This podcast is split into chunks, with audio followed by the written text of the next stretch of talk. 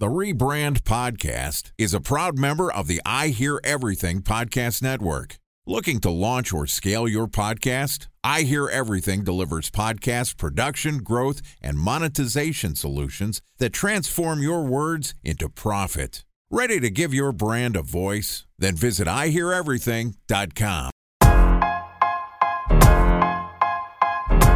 Welcome to the Rebrand Podcast, an I Hear Everything production. This podcast tells the stories of world-changing marketing campaigns as told by the people who build them. In each episode, you'll hear an earful of brilliance from a marketer who has brought an iconic brand to life. Ready to hear the secrets and untold stories behind the brand you love? Then sit back, relax, and get ready for the rebrand. Here's the host of the Rebrand Podcast, the CEO of OH Partners, Scott Harkey. All right, welcome to the Rebrand Podcast, where we tell the untold stories of world-changing brand campaigns as told by the marketers who built them. I'm your host and founder of OH Partners, Scott Harkey. And today we're going to hear about international sports marketing strategies. Joining us is Jeremiah Glodoveza, who is the Senior Vice President of Marketing and Communications at Nium, which Nium is the global platform for the modern money movement. It provides banks, payment providers, and businesses of any size with access to global payment and card issuance solutions. Its modular platform powers frictionless commerce, helping businesses pay and get paid across the globe.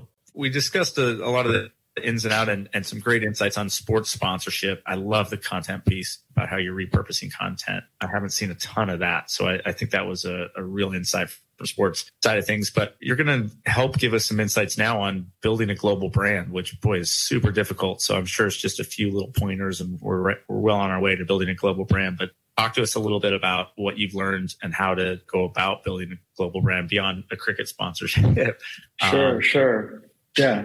I think building a global brand, the fundamentals of it are really the same as building any brand, right? So what we focused on first and foremost was really stripping down the brand to the core, down to sort of the why we exist, what we do better, long-term vision perspective. Nail that piece down and really have a solid understanding of what you want to be and the value you provide to others, then start to scale. And when I think about how you build a brand globally, have these big aspirations in mind, but really tackle the problem at a local level. So what I mean by that is, yes, you want to be global, but being global doesn't happen unless you build upon successes that you've had at the local level. So from Nium's perspective, we really built up our brand initially in Asia and then started to build the brand in parts of Europe and then started to extend from Europe into the Americas, from the Americas into Latin America, and then eventually Africa. And so as long as you have this phased approach to how you're thinking about building a global brand, you're well on your way to some success. And did you start out with like a brand workshop with like a branding firm to understand kind of, are you talking like mission, vision, value stuff and go to market? And are you getting your executive team, you know, rowing in the same direction on the same path? Okay. So you start there with good brand strategy, understanding your competitors, understanding who you are, who you want to be. Exactly. Do you need a lot of money as you think about phase by phase? Are you raising a lot of money, or is it literally, okay, we're tackling this market, then we're tackling that market, then we're going to this market? Yeah, I think it's not necessarily a money problem, right? Like, we're a well-capitalized startup, but like, I think that we spent and a lot of the money in building our brand, not on agencies and consulting support, but on the tactical execution of how you get the brand out there, right? Where we focused in, what you really need is attention and time and commitment, right? From the leadership team, from some of your customers, third parties that you trust. Getting them in the room, getting them to opine on where your differentiation is, I think that those are time and money well spent. I love that. And I do think differentiation is key in today's marketplace. Of course, brand's important and who you are is important and vision's important. But I think a lot of times people miss the differentiating piece. I don't know if you've seen the Super Pumped Uber movie. You know, yeah. I thought it was your series. I thought it was great. I had a ton of friends early in Uber and knew Travis. And I remember they even talking before I saw the movie about how it was literally they would take over a market at a time, market by market kind of approach. Right. And you could almost see them like an army going into each thing is getting your people to commit. Is it all employees? Is it executives? And what is their time commitment to marketing look like? Like, how do you get them engaged? Help me understand that piece a little bit. Yeah, I think it's both, not only the core executive team, but if you really want buy-in and you want to leverage your employee base as your number one ambassadors for the brand, getting them involved and bought into the future direction is super important. So we did spend a lot of time, not only kind of ideating with the executive team, but then socializing the new brand direction with the employee base and with every new person that joins the company. It's part of the induction ceremony and everything. The roll-in strategy is so important. How did you measure success? Is it in impressions? Is it leads? Is it awareness? Is it unaided awareness? Like, how do you, like, what sort of KPIs of success that the brand's working and developing, you know, market by market? For sure. So we definitely looked at sort of just reach of our marketing tactics, but ultimately what we're measuring is our contribution to sort of the bottom line, right? Whether it's a effective spend of the marketing budget, but also contribution to top line revenue. But what I think made us different is that we looked at really scalable platforms in which to invest, kind of communicating our message. And so from Nium's perspective, to reach a global audience, really, really tapped into social platforms, primarily LinkedIn, and prioritized robust channel of content to grow that audience, and then to serve up really ultra-targeted messages depending on the markets that we were trying to reach. Wow. What years were you really investing heavily in LinkedIn? Last year, really. So I've been in the role about 18 months, and we saw an increase in terms of our followers. When I walked in the doors, under 10,000. Roughly, we're over 110,000 today in less than 12 months.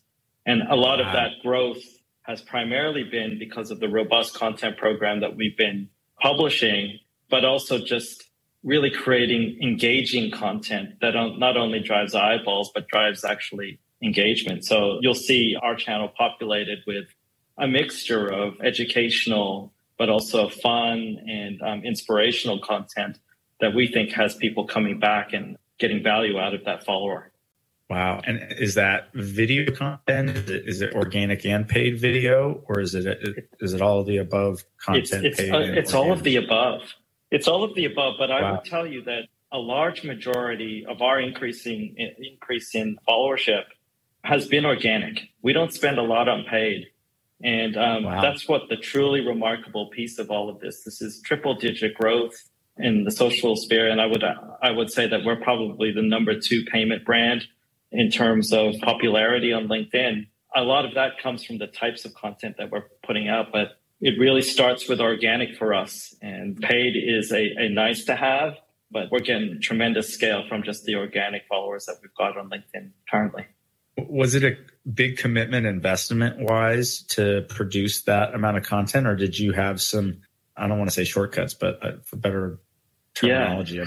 You have some shortcuts for the amount of volume of content, because a lot of times it's daunting for companies to think about all the platforms and all the content that you have to create. And that's fascinating that you weren't using a lot of paid. Yeah, and for us, like, we always think about content in terms of what we're able to reuse and repurpose. So we create a number of core assets that fit some of those key messages that I told you we defined in those workshops. We come out with a couple of major themes that we want to populate our channels with, and then we cut those kind of marquee assets down into multiple formats, whether it be an infographic or a 15-second or a 30-second video from a longer form piece. And then we use those pieces and promote them out kind of spread out fashion. So that's the model that we look at in terms of how we get so much content produced. It's because we think about reuse before we even start a project. Almost like a publisher mentality, it sounds like a little bit. Yeah, and that's my background. Came from entertainment.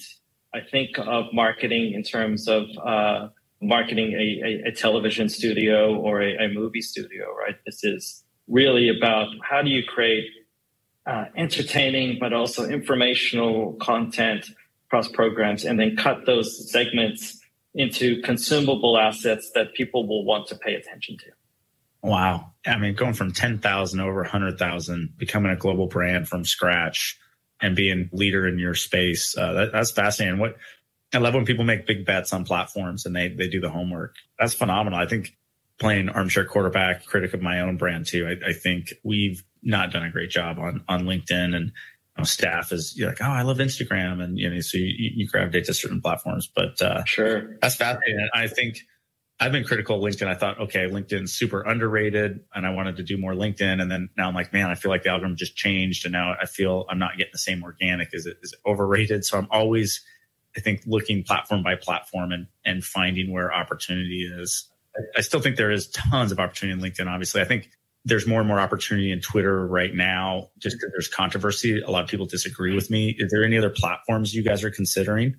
I mean, for us, from a platform perspective, just podcasting in general as a medium, and then the platforms that podcasts are seated on are huge for us at this time. We believe in Twitter too as a marketing channel. I'm not sure for the same reasons that you might be looking at it, Scott, but I think we still think that it has tremendous reach. But again, LinkedIn as a B2B brand primarily, Nothing's better in terms of audience segmentation and then also reaching not only a pool of current employees, but also prospective employees, because we look at that channel as a hiring vehicle and an opportunity for us to build our employer brand as well as our product brand. The other thing, I got to give you kudos. I mean, the other thing I love how you're thinking about customer acquisition and employee acquisition all under brand content. I do think that's a missed opportunity, and people segment that out, and that's different roles within their companies.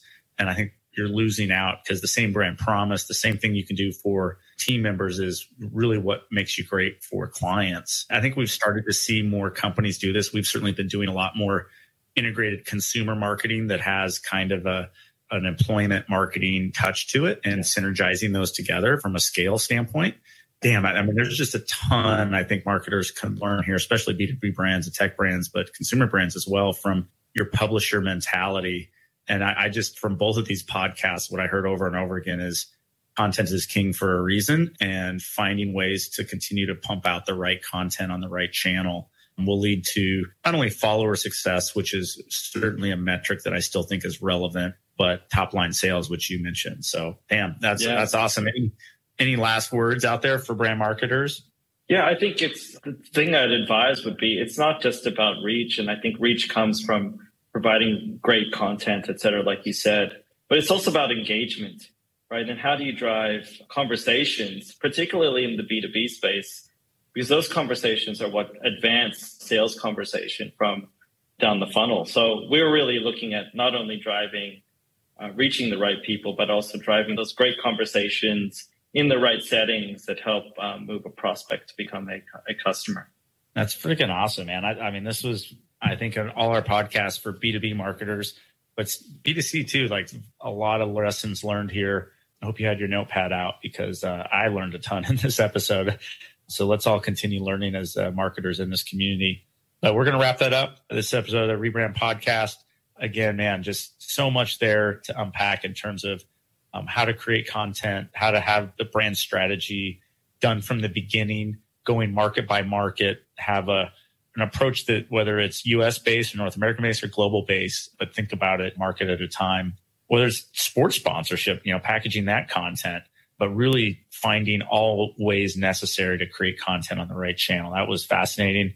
Thank you so much, Jeremiah Glodoveza, Senior Vice President of Marketing Communications at Nium, for joining us. If you'd like to hear more about Jeremiah, you can find a link to his LinkedIn profile in our show notes.